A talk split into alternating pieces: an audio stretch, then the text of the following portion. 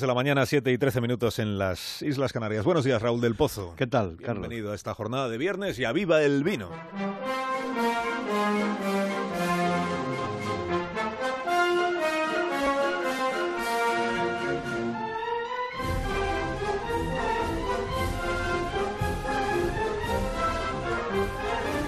Cuando tú quieras, maestro.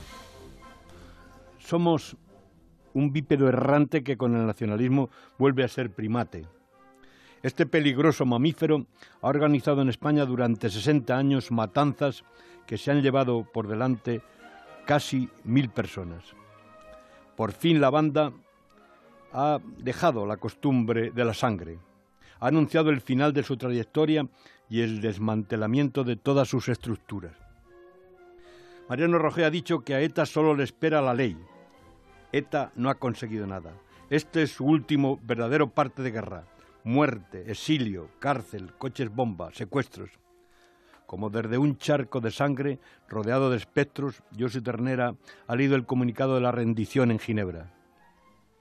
Es otro conflicto de ferocidad territorial, aunque pacífico por ahora, es el proceso. Esperamos que no termine en violencia. La esperanza se llama Elsa, Elsa Artadi puede ser presidenta de la Generalitat si en Berlín Carles Puigdemont apoya a la que ha sido su mano derecha. Será después de que fracase la investidura telemática del prófugo.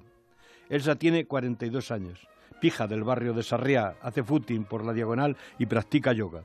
Es doctora en Harvard. Le apoyan los Jordi y RC.